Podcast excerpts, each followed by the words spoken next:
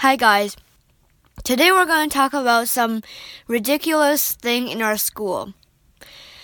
So, a ridiculous thing that happened. So, the other day it was snowing a lot and there were a lot of snow on the ground.